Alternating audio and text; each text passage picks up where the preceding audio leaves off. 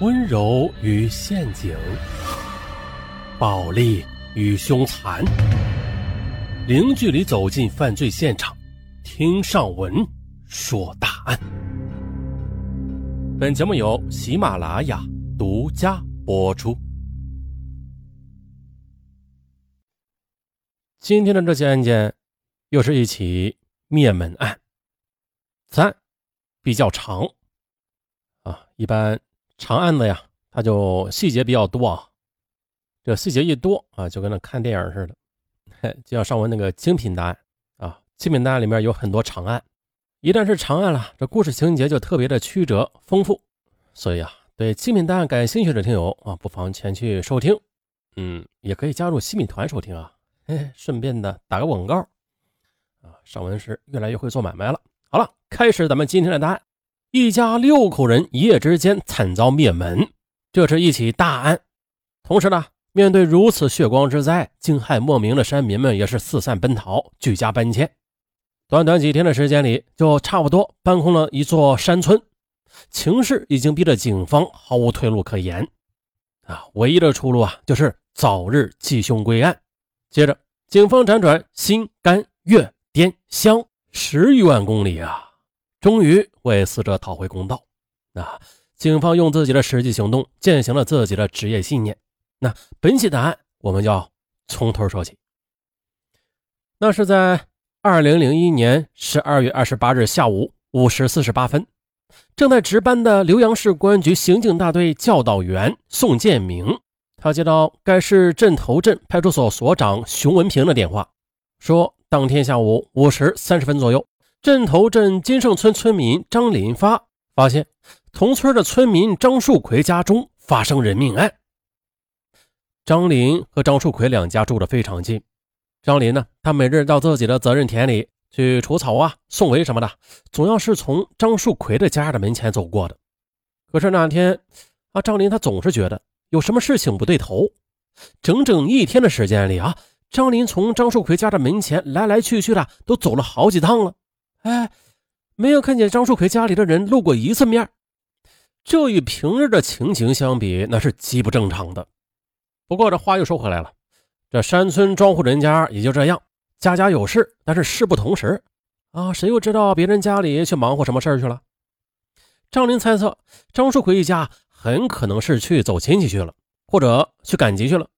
毕竟年关将近了嘛，啊。村里的人开始三三两两的结伴去置办年货了。想到这里，哎，张林呢也就没往深处里想。这山村的东西日头几乎是有气无力的在天上和人打一个照面就下山了啊，天非常短。当张林下午从地里收工回家吃饭的时候，哎，张树奎的一家仍是大门紧闭。直到这时候，张林才感觉这事情有些不对头了。为啥呢？很简单，张林发现张树奎一家养的鸡仍然是关在鸡圈里，这扑腾扑腾的厮打声隔着老远就听得到。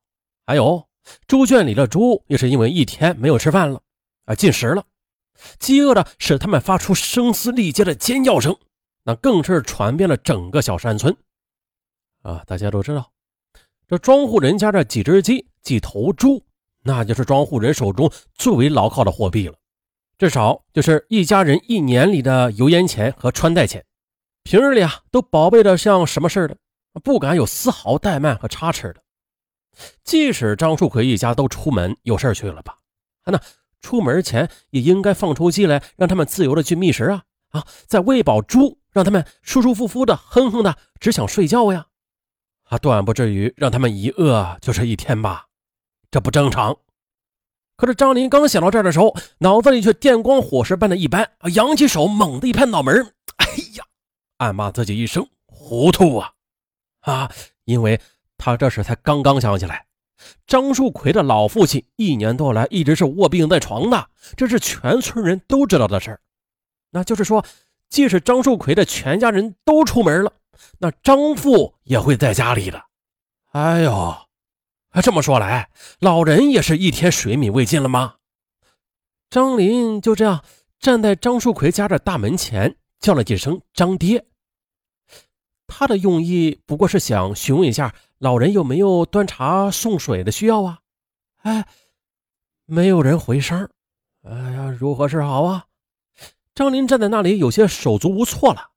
这毕竟是别人的家，更何况因为张树奎的为人一直与自己有些，呃，怎么说呢？有些货不对板。两家住的很近吧，但是来往并不多。张林他想转身离去了，可是这脑子里不断升腾起来的疑团却越来越大，越来越沉啊，让他实在是挪不动脚步。这时候啊。家中的鸡啊、猪啊，终于听到院子里有人声了啊！了不得了，愈加的闹腾的更凶了。张林这时候也顾不了这么多了，决定了进屋探个究竟。张树奎家的大门是用链子锁给锁着的铝合金拉闸门，张林他就使劲的拉开拉闸门。哎，巧了，链子锁它有长度嘛，留住的空隙啊，刚好让身形算不上高大的张林就钻进去了。在钻门的时候，张林的口里仍然是喊着张爹和张树奎，可是回应他的却只有鸡和猪的吵闹声。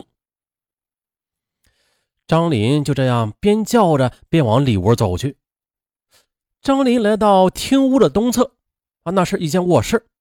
推开虚掩着的门，一抬眼，张林就发现了张树奎的父亲躺在床上。可是呢，整个露出被子的头部已经是头骨破碎、血肉模糊，显然已经死去多时了。还有呢，卧室内的床上、地上、墙上也是血迹斑斑，腥秽刺鼻。我这这，哎呀！此时的张林那是惊骇的，是一佛出世，二佛升天，根根毛发笔直上指，旋即的转身就往门外奔。可是曾想，刚刚还可以容他近身的拉闸门的空隙，突然呢，就像是变窄了一样。门上还有一个什么东西勾住了他的棉衣后背，就像是突然的厅堂里伸出一只阴森的大手抓住了他的衣领似的。哎呀，张林恐惧的几乎是窒息了，他拼了老命的往外这么一挣，哎呀，这人是挣出去了。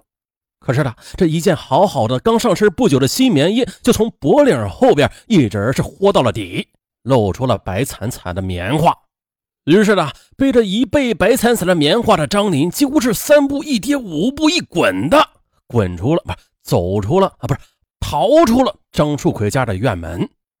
此时，他歇斯底里的惨叫声，让暮色中已经是炊烟四起的小山村也产生了一阵阵莫名其妙的战栗。接到报案后，浏阳市公安局刑侦大队、镇头镇派出所民警迅速赶到现场。经初步勘查，张树奎一家六口全部是被人惨杀致死。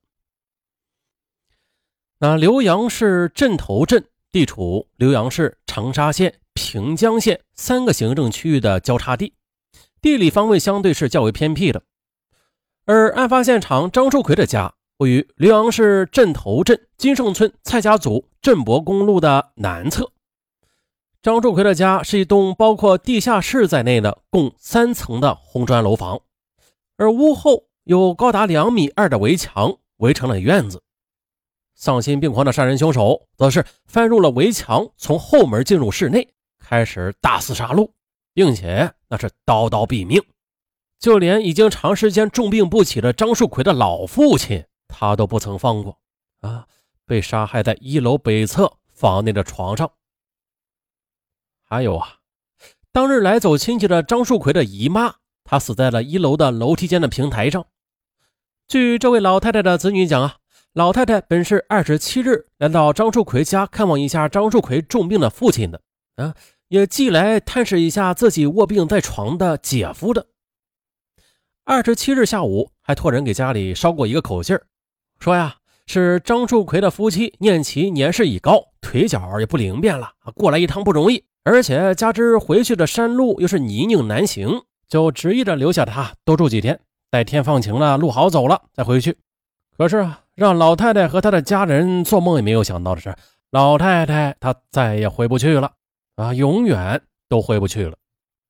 警方在现场勘查发现了，张树奎的母亲是死在二楼的客厅内，张树奎年仅十五岁的侄女则死在了二楼西侧客房的床边。这个女孩啊。刚住进张树奎家里不久，她呀是当地镇头中学的一名初三的学生，以前一直是走读的啊。由于进入初三即将面临中考了嘛，学习任务加重了，便住进了离学校附近较近的伯父家里。可谁曾想的，却再次遇难。张树奎的妻子是死在二楼东侧主卧室内门的旁边，户主张树奎是死在离妻子不远的室内的床边。这一家六口人呐，一夜之间惨遭灭门。住宅内楼上楼下也是一片血污。看到现场一个个倒在血泊中的死难者，一些有着十几年甚至几十年警龄的，对血光之地有着无数次经历的老警察们，都禁不住的倒抽了一口凉气。这浏阳，它是革命老区，一曲《浏阳河》唱遍大江南北、长城内外。传唱久远，而知国人尽知，耳熟能详。还有浏阳烟花作为一个响当当的品牌，也是蜚声海内外。但是呢，就在这经济建设大发展的铿锵前进的步伐里，各类恶性的刑事案件却时有发生。比如这次浏阳镇头镇幺二二八血案发生，社会影响也是极大的。这是浏阳市自建国以来罕有的刑事大案。啊，既然是罕有。面对血案，长沙警方是没有任何选择的，也没有任何退路的，那就是血案必破。